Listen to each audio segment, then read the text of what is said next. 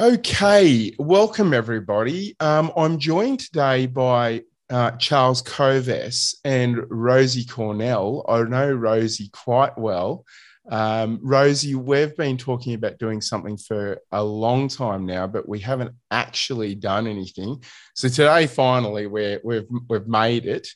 Um, Charles, oh sorry, let me go back a second. Rosie, you're a lawyer. Um, yes, I am.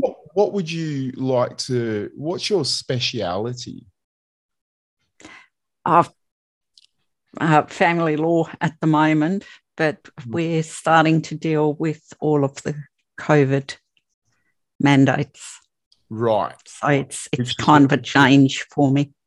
Right, and and that's what we're here to talk about today. Uh, Charles, you also have a legal background. Um, you're the the the the, the passion I, advocate. I am Australasia's passion provocateur. So people say, "What is a passion provocateur?" Yeah. Uh, think of me as a mental laxative. I help people unblock constipated thinking.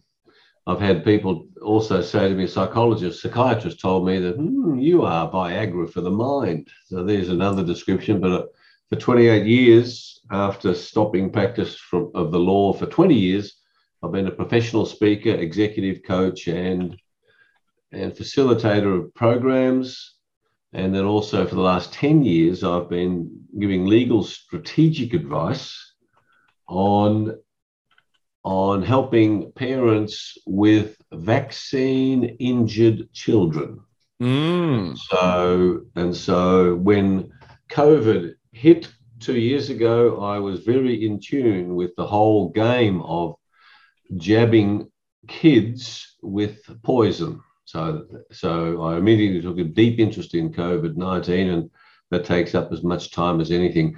And at the same time, Andrew, I have a deep passion for freedom. And so one of the things that I teach is is teaching people to be free to pursue their passion. And the law is one of the ways in which we preserve our freedom, a crucial way that we preserve freedom.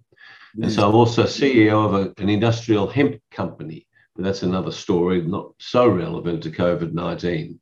But it is relevant in the sense of medicinal cannabis, um, the freedom to have these wonderful, wonderful herbs that are restricted by government fiat. So I'm I'm opposed to unnecessary government restrictions. So there you are. You just cut out at the very end there, um, but Charles, I'm I'm disappointed I haven't met you already because I I think. Uh, I think I need some of those therapies that you're describing. I'm sure that my brain is well and truly locked up. Um, everybody, we've just had a late arrival. Scotty, um, something's going on with your footage there, mate, and you're on mute. Are you there, Scott? Now, for everyone who's wondering who he, he is, Scotty's one of the other independent guys um, around Perth, like myself. Scott um, runs a media channel on YouTube and Rumble called Scorpion Media. And of course, I'm on YouTube and Rumble as well as the Bellman Report. Um, something I'd like to say while we before Scotty gets settled there is that we absolutely have to start pushing Rumble uh, to become more of a mainstream. Um, I've also jo- uh, jumped into BitChute problem with BitChute is that you're limited to the length of the video that you can put up or the size of the file, I should say. Uh, so Rumble's really where it's at. And due to the incredible censorship, which I know Scotty's going to talk about, but Charles, you have just mentioned off camera as well that you have had a great deal of censorship on YouTube. Would you like to quickly mention some of the issues that you've found there? Yes, I've I produce a weekly show called the Charles Kovess Show on YouTube. It's also a podcast, same content, so you can see me or listen to me or both. And uh, I put up pretty innocuous stuff in one sense, but I'm certainly in fighting in favor of freedom. And I've had two strikes for two shows that I've put up. And the most, most recent one was not even part of my show, but just onto my channel. And it was a Q&A session that I recorded of a session that wasn't even my opinion. Yeah. And people were questioning the narrative, questioning the narratives, questioning the bona fides of government actions. You cannot that, do that. that. Got a, you got me a second strike, and it's totally disgusting, immoral, unethical, and for YouTube, anyone. I, I, I think YouTube is a total disgrace, and the only reason why they get away with it is because they can. Uh, mate, couldn't agree hey, more. Can you guys hear me? Something that we'll come back to in just a moment. Scotty, yes, mate, we can hear you. Um, how are you? Okay. We're, we're recording, mate. Guys. So you, you're you're in the show, Scotty. How are you going, mate? Okay. You're all good. Uh, I'm good. I promise I won't swear or anything like that. But great to great to catch up with you guys. Likewise. Scotty, also, you have a legal background. I've just mentioned while you were getting ready there that you're Scorpion Media on YouTube and Rumble. Um, and you and I have spent quite a bit of time together over the last few months. Um, mate, can you tell us a little bit about your background? Okay, so basically, look, I've been doing advocacy stuff for like 20 years, but I started out working for hill tribes from uh, the former South Vietnam. The, they were called the Montagnards. That's the old French colonial term for the hill tribe peoples. And we went lobbying. I worked for an organization. Um, these guys kept fighting the Vietnam War until 1992. So I, I represented that group in the uh, sort of the advocacy international level. We went to Geneva, Washington, and Brussels. We were lobbying what the Vietnamese government uh, had been doing to them, and that did that for about ten years. So what to you know Washington, lobbying the governments, uh, you know Geneva, the UN, uh, and and did about a dozen or, or so, um, uh, you know, lobbying uh, initiatives. You know, one or two weeks at a time were charged with terrorism in the UN by the uh, by the Vietnamese government in 2002. So th- that's sort of the origins. And then the last 10 years or so, I've been working with the, the, the, the hill tribe groups from uh, Burma, the Karen, the Kachin, a little bit in the Arakan Army. Been to um, out to the front lines in Burma about 70 times across the border. Wow, man. And I never realized that I'm going to be fighting a, well, I'm sort of involved in these sort of indigenous uh, aut- autonomy movements around the globe, you know, against repressive governments. I never thought I'd be doing it in Perth, in my own backyard. Crazy, crazy to think of. Um, okay, so everyone, with that, what I'd like to do is we, have got a, a, very interesting video that actually Scotty sent to me um, about the latest Pfizer documents that were released under the Freedom of Information Act in the US on the 1st of April. So I'm going to cue that up right now and we'll quickly watch that. It does go for a few minutes. We won't watch it all, but I just want to get the opener and then maybe we can have a, a an interesting discussion about this. So just bear with me for a second there and I'll transition out if I can get this to go full screen. Here we go. Kim, what's on your radar? Well, another round of Pfizer documents have dropped. This is part of the 340,000 some odd pages the FDA and Pfizer wanted to release over the course of several decades. But instead, the group requesting the documents sued, and a judge ordered the FDA to make them available by the end of this year. Well, each round of documents is to be delivered on the first of each month. So this past April 1st, no joke, over 11,000 pages were released. Between these documents and another document released on March 24th to the group, a group called Public Health and Medical Professionals for Transparency, we've learned some bombshells. The first bombshell in the document is that natural immunity works and Pfizer knows it. The clinical trial data showed those with previous infection of COVID had no difference in outcome than those vaccinated. In the limited trial, none of the vaccinated nor those with previous infection resulted in severe di- disease defined by either the FDA or the CDC. They were broken up into two different groups. The FDA and the CDC define severe COVID slightly differently. The CDC rough, roughly defines it as anyone needing hospitalization, whereas the FDA defines it as anyone needing supplemental oxygen. Either way, there were zero cases of severe COVID in the natural immunity group whether they were vaccinated or not. And their own data also showed that natural immunity was statistically identical to the vaccine against infection. That's what their data showed. Yet, rather than say people with natural immunity don't seem to need the vaccine, which is what they've been saying in Europe, for example, Pfizer instead spun their conclusion and said, quote, final efficacy results show that the vaccine provided protection against COVID 19 in participants with or without evidence of prior infection with SARS CoV 2. Another revelation.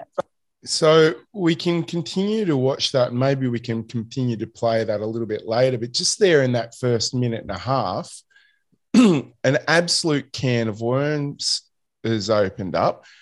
What would who would like to kick off and and make a comment about what they've just seen there? Rosie, do you want to start off? Well, it's really funny that um, the Pfizer documents actually show that natural immunity worked because the first thing that they used to really push the fear was, and there's no natural immunity. If you get it, you're going to get reinfected and reinfected. You know, you've got to have the vaccine. It's the only way to go. And it just um, boggles the mind that there will be so many people who are still pushing that same line today because they haven't caught up with the latest. And Charles, just hearing that, that that first minute and a half, uh, mate, and don't even frame don't don't even frame the question. It is absurd on any basis to claim that a vaccine is better than natural immunity. I have five children. They're all basically vaxed, and they range from 40 down to 11. And my first lot of children, we would take them to chickenpox parties and measles parties because mm. we knew, everybody that. knows that natural immunity is where it's about, that a vaccine is a mad, mad basis for trying to get immunity. So so uh, t- science has been turned on its head. No longer is science science. Science is now anything that pharmaceutical companies say is science. And Scotty, I think it would. Yeah. Be, I don't think it would be too far of a stretch to say that um, the vaccine, or sorry, let's call it the pharmaceutical companies, have absolutely no interest in making you better because if they did, they'd be out of business. What do you say to that? Yeah, look, I, look, my comment is going to be that virtually starting out by saying everything that the government policies have basically done has failed in the sense of health. I mean, so that begs the question: Why were they doing these policies? So let's let's just look briefly look at the um, social distancing, completely made up. Uh, let's look at the the masks; they don't work the, the, the, evidence, scientific evidence, is that masks don't stop any transmission. Um, that, let's let, carry on, uh, get back to the vaccine at the end, but um, you, you, know, the, the vaccine, the, the alleged, it's a jab, really. It's a, um, it's not even a vaccine, as we all know. It's a sort of a, a programming of a genes and that kind of thing. None of nothing's worked nothing the government has worked. So that's why we see the Australian government, the West Australian government, still pumping out masks on kids. Uh, and I think they're trying to re- recapture something like trying to prove to the people that hey, everything we did was wrong. It was all it was all false, but we did it. We did it in your benefit. It was they're trying to um, what do you call save face. Yeah, there's there's clear evidence right of that. There's clear. They're, they're all full of um, so I, I will swear they're all full of shit. I mean, basically, the governments are completely in cahoots with the pharmaceutical companies, and the reason is why and how. You know, why were they doing this? And hmm. I think there's other agendas involved b- beyond stupidity. But anyway. So, Rosie, you and I are involved in a group called Workers United Western Australia. Um, we're looking at prosecuting the government and our and and the, the members of this group uh, who have employers that force the mandate on them. Where are we at? What's the latest news on that one, Rosie? Um, I believe that the letter's going out to employers and the government to put them on notice. There was a letter that went out earlier from another group that put the government on notice that all of the mandates were illegal and they were, in effect, breaking the law. And, you know, any damage done to a human being will be a criminal offence that they can go to jail for. So I suspect that a lot of the um, current resignations and shuffling about is people trying to scramble for safe ground because they figured out all of these things are coming down on them. The thing that really baffles me about all of this, and I'd, I'd love to get everyone's feedback on it, is the blatant uh, denial of basic human rights in this. That's the one thing that really drives me crazy, besides the fact that uh, this is clearly, uh, they've admitted that we're in a clinical trial, technically. What? How do you? How does it? How do governments around the world get away with this kind of crazy um, crazy action with no proportionality involved at all. No, well, we need to have a control group. None of that. It's just everyone has to take this shot. What in the hell's going on here from a legal perspective? How are they actually getting away with this? Well, there's a simple two word answer to that. Simple two word answer Andrew. It's the difference, it's the choice that people have between security and freedom. And the fact is that in the West, through the last 30, 40 years of education, a majority of people would choose security over freedom. And as Matthias or Matthias Desmet, professor of psychology, has eloquently articulated for many people, the governments have deliberately run a campaign of fear to drive mass hypnosis that has meant that most people are terrified of COVID. And given the choice, Andrew, do you prefer the human rights and freedoms or do you prefer to be safe? And the truth is that a majority of people choose safety. That's what we're dealing with. And it comes about through the mass hypnosis, or Desmet calls it mass formation, mass psychosis. Yeah. That's what's happened. You talk to anybody and they go, if the government says it's dangerous, it's dangerous, and I want to be protected. And the Aussie spirit has disappeared down a plug hole. Totally. I couldn't have said that. That in particular Yeah. is the thing that drives me nuts that people here in Australia were once known to be, the, you know, we were the criminals from England. That's how we started. We came out Um, Poms. I, I tell you what, England. Yes, Rosie, go. when you start saying, you know, what happened to the larrikin? You know, how Yeah. come we're all just rolling over? Do you know what response I get? Oh, no one likes them. And I'm like, that's I- that's who we are. That's who we were. What It's the hell amazing. happened? It- it's amazing. It's it It's really like- is. I- I'm I'm sorry, soy boys are not cool. Oh God, we we are about to be banned everywhere for me saying that. But Mm. Um, we, look- Take it we- from were a you woman. guys all born in Australia? Everybody here? Yes. no, Okay, I, look, I was born in the U.S. So I'll throw my two cents in that. Yes, look, and I think the post World War II, um, Australia was the lucky country. You know, in the '60s, '70s, and so forth.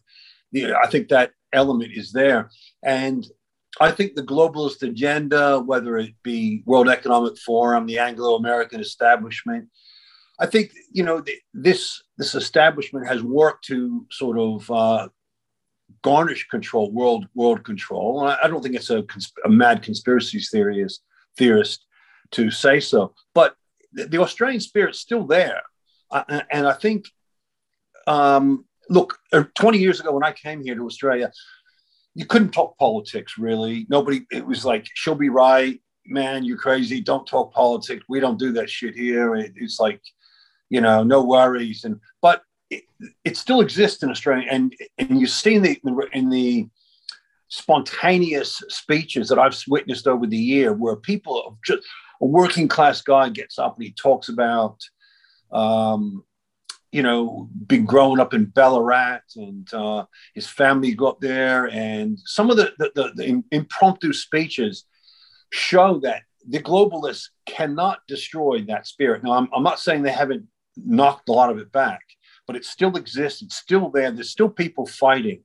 And the, the freedom movement has shown that. But uh, it's just my observations that no matter what they do, McGowan says, you know, we're a compliant population. I mean, these guys are, these globalists or these, they're, they're full of shit that it is still existent in Australian society. But anyway. I think inherently so, what underlines all of this is that the, the simple fact that the truth is the truth and the truth always mm-hmm. comes out in the end. That's going to be the undoing factor, I think. But Rosie, where do you think that this concept came from that the government loves you?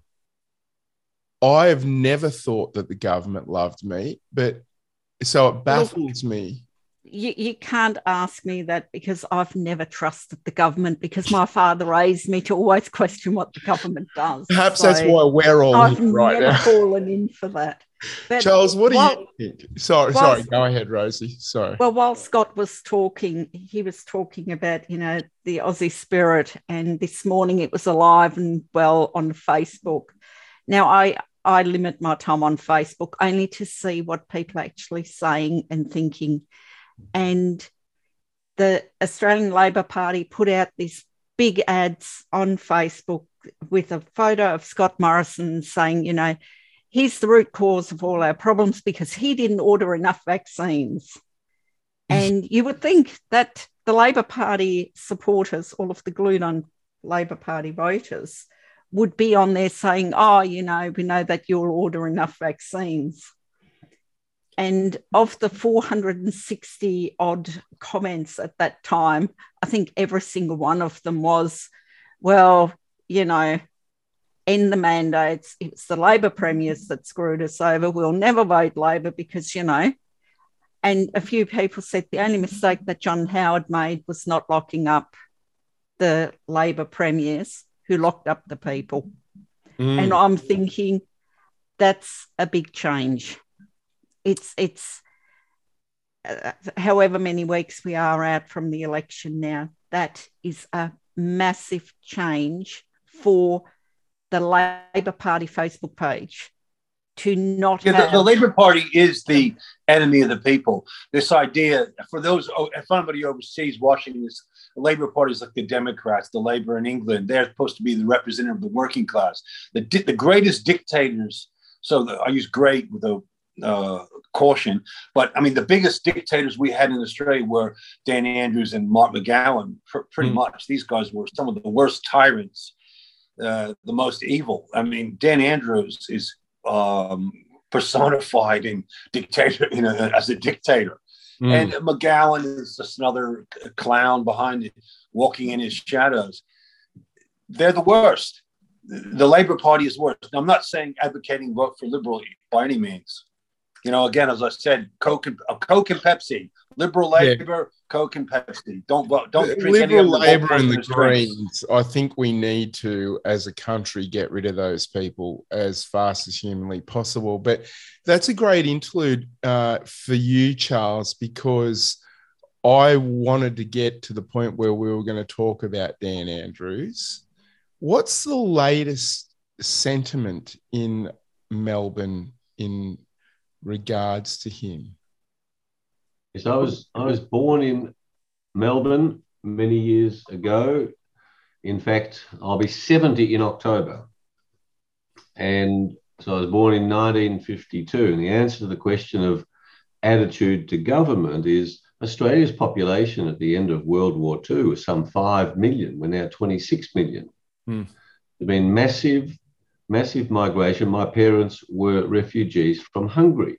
And just this morning, I went to a funeral of a Hungarian, 93 year old Hungarian woman who came to Australia in 1956. My parents came in 1949 to get away from what? From communism, Mm. from Russia, from totalitarianism. So it's deeply embedded in my cellular memory that this whole understanding of freedom, and indeed, at this funeral, her four children are talking about the fact that she arrives in Australia in 1956 at the age of 28 with her husband and two kids, almost no government support, almost none. And what they were grateful for, and this is the answer to the question of why do we trust government, is because we've had a reasonable government. The problem with democracy is that politicians get elected by promising the world. Mm. And so people vote for the world. And so I used to be a tax lawyer for 20 years. So the tax burden on the middle class is massively increased. And so we have been trained that your safety is in reliance on government. And that's what we've got. And the answer to the question then on Daniel Andrews why is he still a chance to be re elected in November? Because just like WA, think about this what percentage of Australians, and it's the same answer right around Australia, what percentage of the voters have suffered, to take Scott's view, on social distancing, jab mandates, lockdowns, masks? Who has won? The answer is 60% of voters. Promise you, 60% of voters. And so the politicians couldn't give a rat's about the 40% that are entrepreneurs the true job creators, Hmm. the people out there creating their own lives. No, it's the bloody rent seekers. The 60% are the bureaucrats, the public servants, the politicians, JB Hi Fi, Harvey Norman, Coles, Woolworths, Bunnings, big business. Have a look at the stock market. All those executives there having a fantastic time. The people suffering are the entrepreneurial sector and the less wealthy sector. And that's why they get away with it. Mark McGowan and Daniel Andrews, and they will be held, and it's part of the work that I'm doing, they will be held to account. So Rosie's committed to that. I'm committed to that because I accuse them both of being criminal. I accuse them both of causing negligent homicide. Crim- crimes they are and they will be hunted down. And I give them that promise. They will be hunted down. The fact, because you get no indemnity when you're a politician, don't think that you can get away with it just because you're a politician. No, because you have, when it's shown the contracts you've signed with Big Pharma, you will be held to account. And Malcolm, Senator Malcolm Roberts said it beautifully. We know what you've done. We will remember what you've done, and we will come and get you for doing what you've done. Charles, I'm completely on that. board with you. Mm, Now, yes. can, can I just, you, you mentioned those contracts, and I've been thinking about this for a while now. It's not in the media, or it's maybe not on the, the agendas with the, the freedom movement, but we need to sort of put pressure on getting these, uh, the contracts actually exposed. Um, did they suppress ivermectin and other? Uh, let me just let me just say the these contracts and the words and the correspondence between between big pharma and government at all levels we need to get hold of and i remind people of the tobacco cases remember the damage caused by tobacco yeah. and Yeah. and they had problems proving proving that the tobacco companies knew that it was dangerous. And I say big pharma knows precisely how dangerous these jabs are. These They do. gene altering poisonous jabs I call kill shots. They know that they are now. In the tobacco industry, there's a Minneapolis Minnesota tobacco case, famous case, and it came before the courts on a on an issue of discovery. And the tobacco company said to the plaintiffs, "Well, there's a factory, there's a sorry, there's a there's there's a warehouse with 15 million documents in there. That's our discovery." And the judge said, "No, you don't." And, to- and forced the tobacco industry to properly extract relevant documents. There were one or two letters. It was either one or two out of that 15 million documents that was that led that was the whole essence of the case where the tobacco company said, Yeah, we know it's dangerous. We know it kills people. We don't give, to quote you, Scotty, we don't give a shit.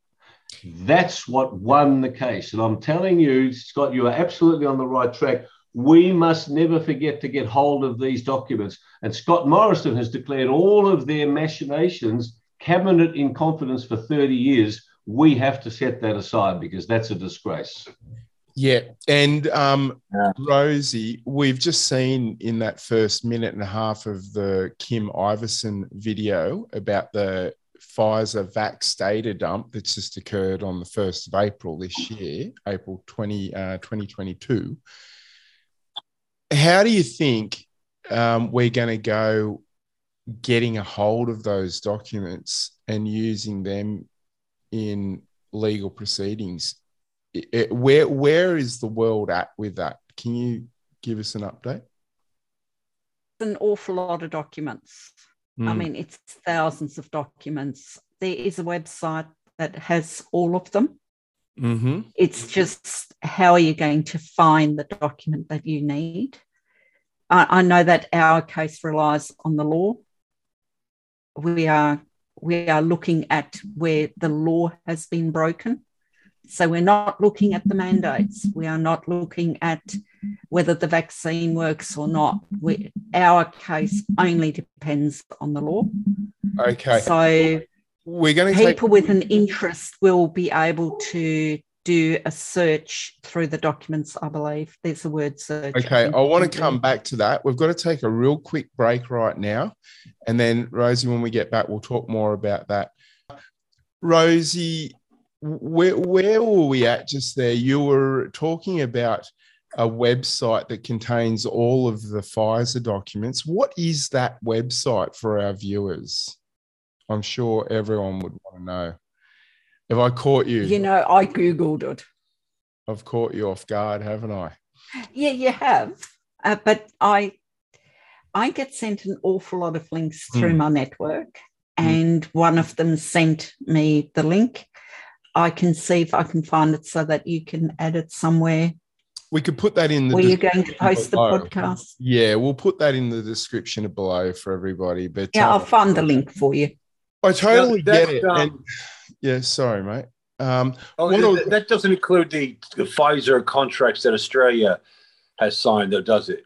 I mean, no, the government no. is keeping those that confidential. the next thing Yeah, I I think- say that's been kept secret. Now, we got to we got to say get these secret contracts these guys had and expose it. Yeah, Doesn't that just say it all, though? Uh, yeah. It's a criminal cabal running the show of uh, global elites. How many people actually made the decisions on what the policy is? Uh, it's, it's. I mean, there was, you know, no de- no democratic processes were were involved in any of this stuff for the last two and a half years. So, from a legal perspective, for for you three, is there any chance that we'll ever see the these contracts? Do you think? Absolutely. Absolutely. I do. What Absolutely. time frame are we talking about? Do you think?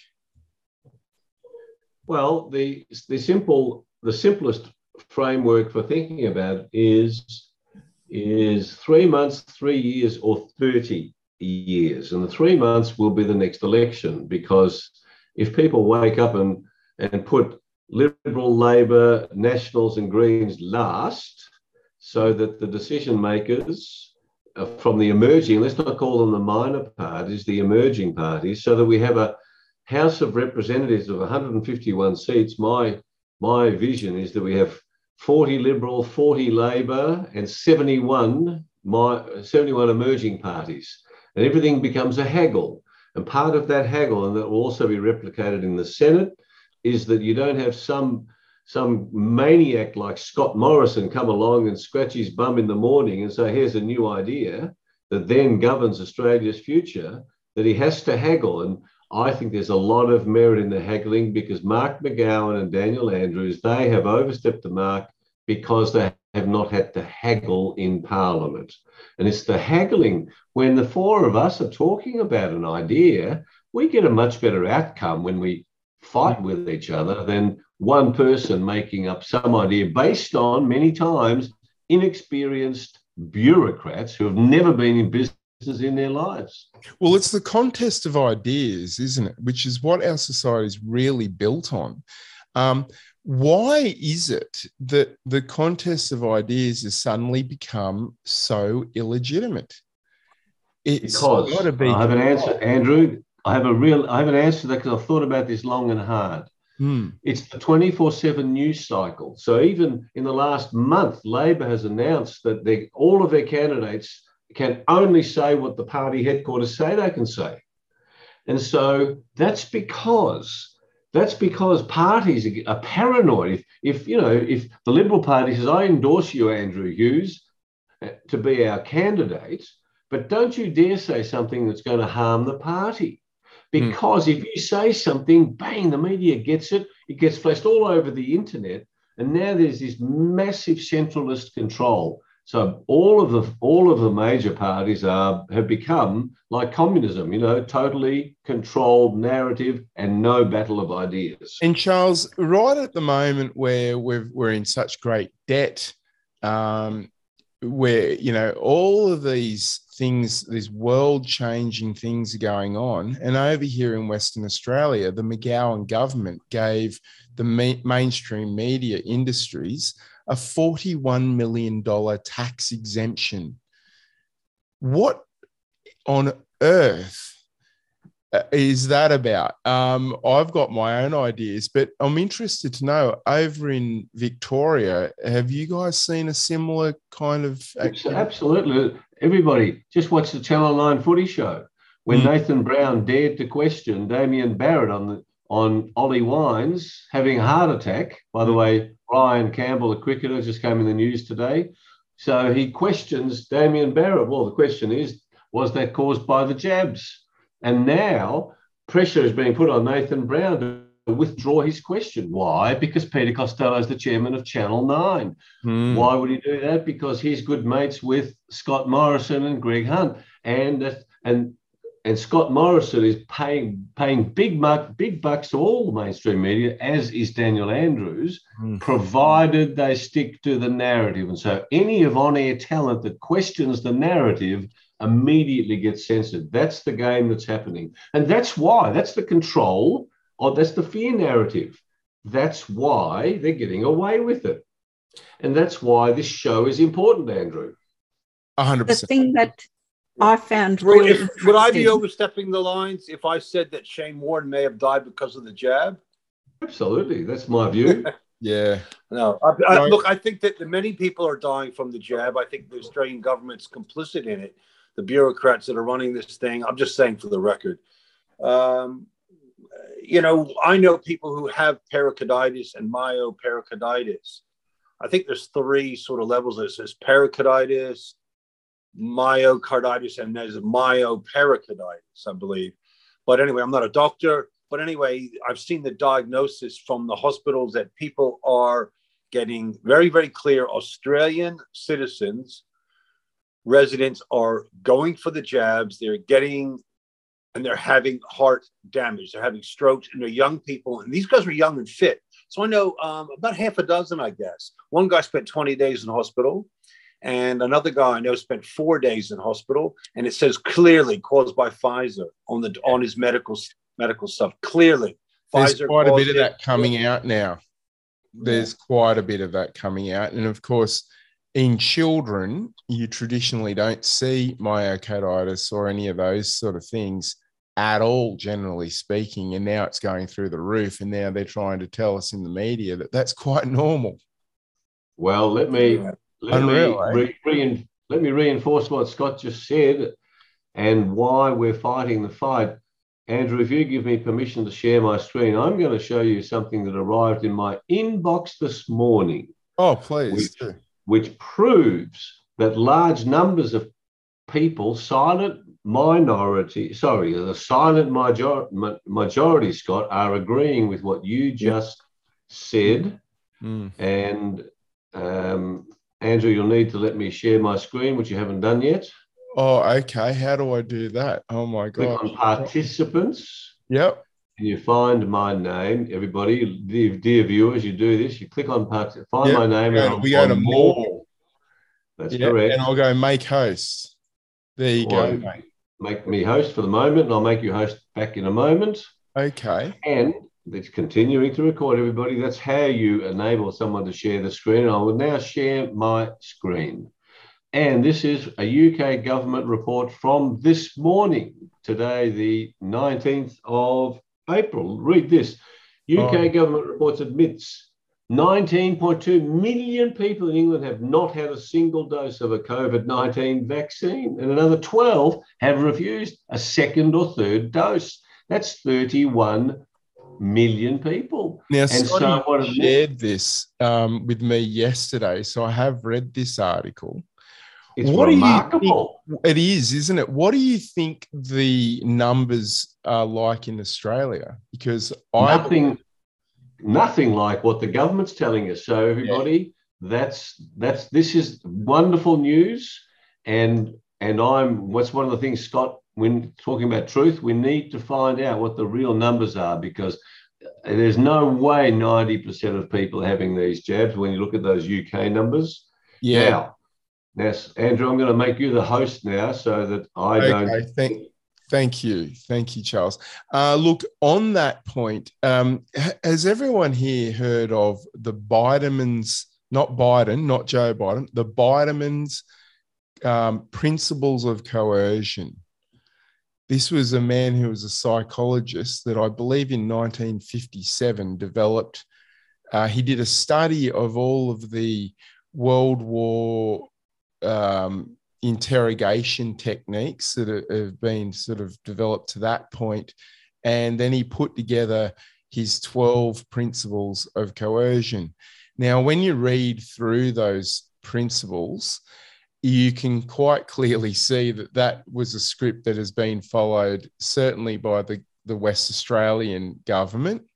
Um, and one of those, I think it's number 10 actually, I think that's where we ended up at, was to deny people, you know, the nice little things that kind of keep life going, which in this case was over here in the West, we were denied the ability to buy alcohol. Now, that only lasted for two weeks. The reason being is that there was so much money being lost that there was a there was an outcry from from the the the, the you know the, the grog shops. And i thought to myself right at that point this is going back you know what at least six weeks ago now. I thought aha.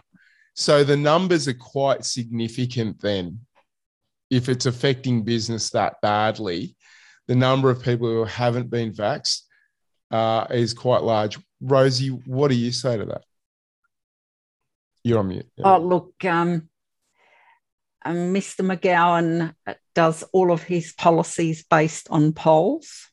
Mm. And sadly for Mr. McGowan, um, there's an awful lot of astroturfing happening. And astroturfing is on um, all social media where they're fake accounts and they're all the ones you can pick them. No one ever re- corresponds with So do you- like that. They do a lot of posting, but Yeah. nobody ever agrees or disagrees with them. There's never any likes or dislikes. We actually studied this in university and it's very, very common. So you mean you like almost like bot posts where they're Yeah, but these are paid people. saturated. It's it's a, it's a saturated message. These are paid people Hmm. who have like 10 or 20 fake accounts Hmm. and they will go onto Facebook, Twitter, everywhere and they will push a message, and one or two of them will say the opposite. And then they will argue with themselves and come to the final conclusion, like in Mark McGowan's case, oh, yes, he has saved us all. Mm. Now, I have seen astroturfing in action on one of my blogs where the person who was posting didn't realize that I could see email addresses. And this woman was literally having an argument with herself on my blog post. So, wow. At the beginning, five of the personalities she was posting with were saying how good I was and how brilliant my analysis of the issue. This one personality came up and said, No, no, no, this isn't right because. And by the end of this discussion, all of her personalities agreed that I was nothing but an idiot. And the banks were absolutely correct in how they deal with customers. And, you know, mm. I could see that it was the one woman doing the whole the lot. whole lot. And Charles, you've over there in Victoria, Melbourne, you've just recently had quite a, a fame, well, it's now quite a famous case of that uh, with the Rebel Media team. Are you aware Yes. of that? Yes, I only only in, the, in the periphery, but it's now in but the that's- courts. Yeah, that, that's oh, sorry, I haven't seen it in the, courts, but what Rosie's describing is precisely what happens. And and Daniel Andrews has got the biggest social media operation happening of all time. Like he's got over a million friends on Facebook, and the Prime Minister's got 120,000. So he's the the Labor Party has done a magnificent job in funding these people to pay them to put posts up and attack anything that needs to be attacked. So hmm. this, and at the same time, here we have we, we started this show talking about YouTube censoring us for the voice of the people, for the genuine voice of the people. But no, we don't want to hear that. We would rather allow the paid voice of the people. So coming back to the Biderman, was it Biderman? B-I- Biderman's principles of coercion. principles of coercion worth looking at everybody because when you can see that It really is. Get everyone get it, read through it. You'll you need to take a little bit of time to consider what it's actually saying. But um, and perhaps we could do a call, uh, another video discussing all of the points because Mm. it is very interesting, and particularly when you start to understand what it's actually saying, you can actually see that the the the, the steps described in these coercion principles is exactly what's happened here in Australia, and I'm sure around the rest of the world. Scotty, have you seen much of that sort of thing on your channels? I, I haven't. At least I'm not aware of it yet. Look, I don't have Facebook, um, but you look, YouTube's been censored. Yeah, I've been hit, hit numerous times. So the YouTube channel that I recently have is uh, been hammered by the, uh, you know, you've got warnings and so forth and limit limitations. Definitely censorship's happening. It's um, and everybody that and most of the people that I know that are independent media guys are getting their stuff. Uh, a friend of mine just had his entire account removed Yeah, uh, two days Max ago. Freedom, Max Freedom on YouTube just been deleted. Yeah. Crazy. And basically, you know, you see a lot of these guys on the social media, on the you, the, the the channels, they disguise the word COVID. You know, there's different. Uh, look, I'm not really a social media. uh, I, I like I said, I don't even have Facebook. But you know, if you look at like um, some of the, the sort of personalities, um, Salty Cracker, he's he swears all the time on you know, and has this. Uh, he, he goes off on all the you know the, the globalist agendas and so forth. But you know, they just, I think he calls it the coof. Um, there's enough, Yeah. you know. I, I saw um, J.P. Sears go when he mentioned the word COVID. He he went, you know. yeah, yeah. I, I've seen a lot mocked of that. Look, I don't know. You, you two, you know, Rosie's disappeared for a second, but um, you other two guys are YouTubers or you produce videos on social media. Um, I'm just going to put it out there. I refuse to do that sort of stuff. I think that that is just playing the game with those social media companies, I, Yeah. I refuse to play that game. And I think that's very wise. I wouldn't. I, I'm. I'm Yeah. moving because this made this problem only started with um, COVID rocking up. So we've learned our lesson. I'm up to episode of 107 of my show, and uh, so I just need Right. to move it across. And I've got a lot of I've got a lot of shows on Rumble that I put up there from a from tw- a discussion group twice a week, similar to this, where between 80 and 200 people come, doctors, scientists, lawyers, talking about this stuff, and then it's on Rumble because you can't put it up onto YouTube. So very wise, Andrew. Don't play the YouTube game. And dear, Yeah. what I don't know, what I don't know is um, whether Rumble or an alternative uh, search video video search facility is available because YouTube's fantastic when you don't know how to solve a problem on your computer, or if you want to know how to change your tire, bike tire. I know Yeah. that's the great shame. Picture, it. Fix, a, fix your washing machine. Somebody's got a video on it, you know. That's right. And I use it all the time. I've done so much education on YouTube. It's not funny. I mean, I think just about everything I'm doing right now has been learned on YouTube. But um, These videos will remain. So I think we'll we'll have the the YouTube for the go-to videos for mm, you know if you need to learn something, and we will have the other channels for true. you know when we need to discuss the important things in life that affect all of our freedoms. Yeah, so I'll just throw it out there. I'm going to continue to post on YouTube, but I'll be using every video as an opportunity to take my audience over to Rumble. Um, I've got a plan already. I've, I can picture what I'm going to do in my head. Yeah. Um, that's, I think, where we need to be at. And Scotty, uh, for you, mate, I, I, I wanted to tell you that um, I've already started working on a T-shirt that um, I'm going to go and get ready for the next lot of rallies that are upcoming here in Perth, and um, it's going to be follow me on Rumble. And I'm Rumble on. I'm, Yeah. I think I'm even get, even going to put a QR code on my T-shirt because one of the things that I find really uh, really works well. I, I- don't carry business cards, and I, I know I probably need to do that. But um, I have my my trusty microphone with the mic flag and the logo for the Bellman report. So that one uh, gets photographed a lot. so then people can go go back and look look me up. Uh, so I think the next step, even if it was on the mic flag, is to literally have a QR code, which I think is Very good. Good idea. Good idea. I like it. so you can you can get your audience switched over right then and there. No no mucking around. But we definitely need to start promoting Rumble. You might also might want to consider Odysee.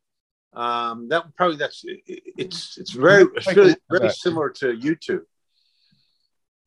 But I haven't. Yeah, you, you guys heard of Odysee? Yes. Yeah. So, but I, I think he's, your video is going to be lower quality. Apparently, you you know it's um It's only 720p. apparently It's yeah. I put one up there. It was 1080, and it didn't work very well. So Right. you got to And the other site that I recommend people go to to get uncensored material is Mike Adams' brighteon.com. Yes. So brighteon.com, one word. Mike Adams is amazing. Of course, he he I think made his name through Infowars, the Alex Jones show. I'm a huge fan. Um, anyway, let's wrap that up. Um, any final comments, Rosie? We're we're right at the one hour mark now, so we we need to wrap this up. What what would you like to quickly chat about? Is there any? Uh, all I was going to say earlier was um, I I did one YouTube video on a brand spanking new channel I'd done. It was a legal analysis of um, Mr. McGowan's mandates, and it got me a strike within 10 minutes of publishing. And it was a legal analysis Unbelievable, isn't it? It doesn't of the matter. mandates. It doesn't matter how It wasn't- factual. Opinion. Mm. Yep. If it It doesn't it's just meet, going through the law. it didn't meet the narrative, Rosie. Charles, Oh, you know, final comments from you? Yes, anybody who has suffered an adverse event from being jabbed or has a family member who has been jabbed, please prepare a one page testimony with a picture of the person and send that one page testimony to municipal, state, and federal politicians because there's going to be an avalanche of these reports and i want i want none of these politicians able to say oh we didn't know these were so dangerous Hmm. Rosie, before, sorry, Scotty, before I get to you, I wanted to ask you recently, uh, we created a video where we presented some documents to the police commissioner here in Western Australia. What is the latest with that? Um, where, I know that they didn't respond within the proper time limit, which I think is two weeks. yeah, um, they had that? 21 days. Right. We're at Um, the 21 days now, I believe. but they never responded. Mm-hmm. So the next step is to report them to the Corruption and Crime Commission. Okay, I thought that had already taken place, but you're saying it hasn't, and it's about to. No, no, we're we're about to to do to that. take it there right. because he wanted to wait to see if he would get a response. Um, because you know, mail's a bit bit rubbish at the moment. And there's been no response at all. no There's communication. been no response. Not not even. It's not our job. So I, I been- think I need to go and do another video out the front of the police headquarters to talk about that. I think that's the next thing. I said in a previous video, Scotty, I don't know how you feel about this, but I, I made a promise to the police that I would hold their, their feet to the fire in every case. We um, recently uh, did a video outside of um, the Perth Zoo where uh, it's school holidays at the moment for everyone who's watching around the world, whatever. Um, we're here in Western Australia and we have um, in, in Perth, the capital city, we have a zoo. And the kiddies were being offered free entry for the day if you took the jab. Shocking. Shock. And, and you, I think you were getting your face painted as well, which is even more exciting. Um, that's disgusting. But anyway, we had a police detective there. I, I haven't previously um, had any interactions with the detectives. I've had a lot of police interactions over the last couple of months in doing uh, all of these videos and uh, at protests and all. But we had a detective threatening one of the protesters that he was going to make it personal if that protester um, called him rotund just one more time. Now he didn't ever call the the the detective by name, and when I'm when I say calling, he was on a loudspeaker, sprouting the facts and figures from the Bureau of Statistics about the true nature of COVID and who truly is statistically at risk of any major issue from catching COVID. Um, all kinds of facts and figures, and we can all use our imaginations about that one. Uh, anyway, this guy came over, this detective, and he straight away started making problems for everybody. And there were actually two people arrested. Um, now, from that point onwards, he was a little bit plump, this guy. John, the man on the loudspeaker at the event, kept calling him rotund. And it was very entertaining. But he never once used this man's name. But anyway, so then we did this over two days. So this happened on the first day. The next day we get there, another person arrested straight away within the first few minutes, purely for asking one of the nurses at the jab clinic questions around vaccination of children where there's the, the parents are in disagreement over it. And the answer was for everyone who's interested is you only need one parent to give permission to get the kid jabbed, and then it's all legal and legit, and we can go ahead. Anyway, so this man was arrested straight away. So then the the the, the discussion ensued where uh, the detective was threatening um, another person that had taken his photograph that you weren't you weren't going to use you you're not allowed to use my image and i just happened to be standing there and i said to him straight up well i'm sorry sir but the video footage i shot of you making threatening to make things personal is going up within the next two hours. I'll make you that promise. And it did. And it was very popular. It's still doing quite well on youtube. Um, Um, so yeah. But speaking of nurses, it's really interesting because I had a home visit today from a nurse mm, and she shall remain nameless. But she was the first one to say when she had to get the jab to keep her job, that when she had to sign the consent form, she said, I made it very clear that this isn't valid consent because I'm being forced to do it. mm. And, you know, everyone there just rolls their eyes and takes it anyway.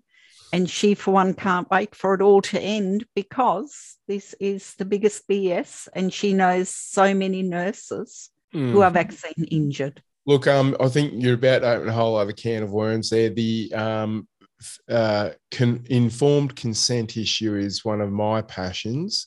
Um, we need to wrap it up though. So, with that, Scotty, have you got any final comments for the video? Well, look, basically, just remember everything that the government has done has been uh, regarding the, the pillars of all their policies are completely fake. Uh, uh, they, they're falling apart. We got to get those contracts and just encourage everybody out, anybody listening out there and in our group here, guys, we, we probably should connect more and exposing, get, let's get these contracts out and let's go after them as Robert said, and a few other, um, a few of the brave politicians that are actually standing up.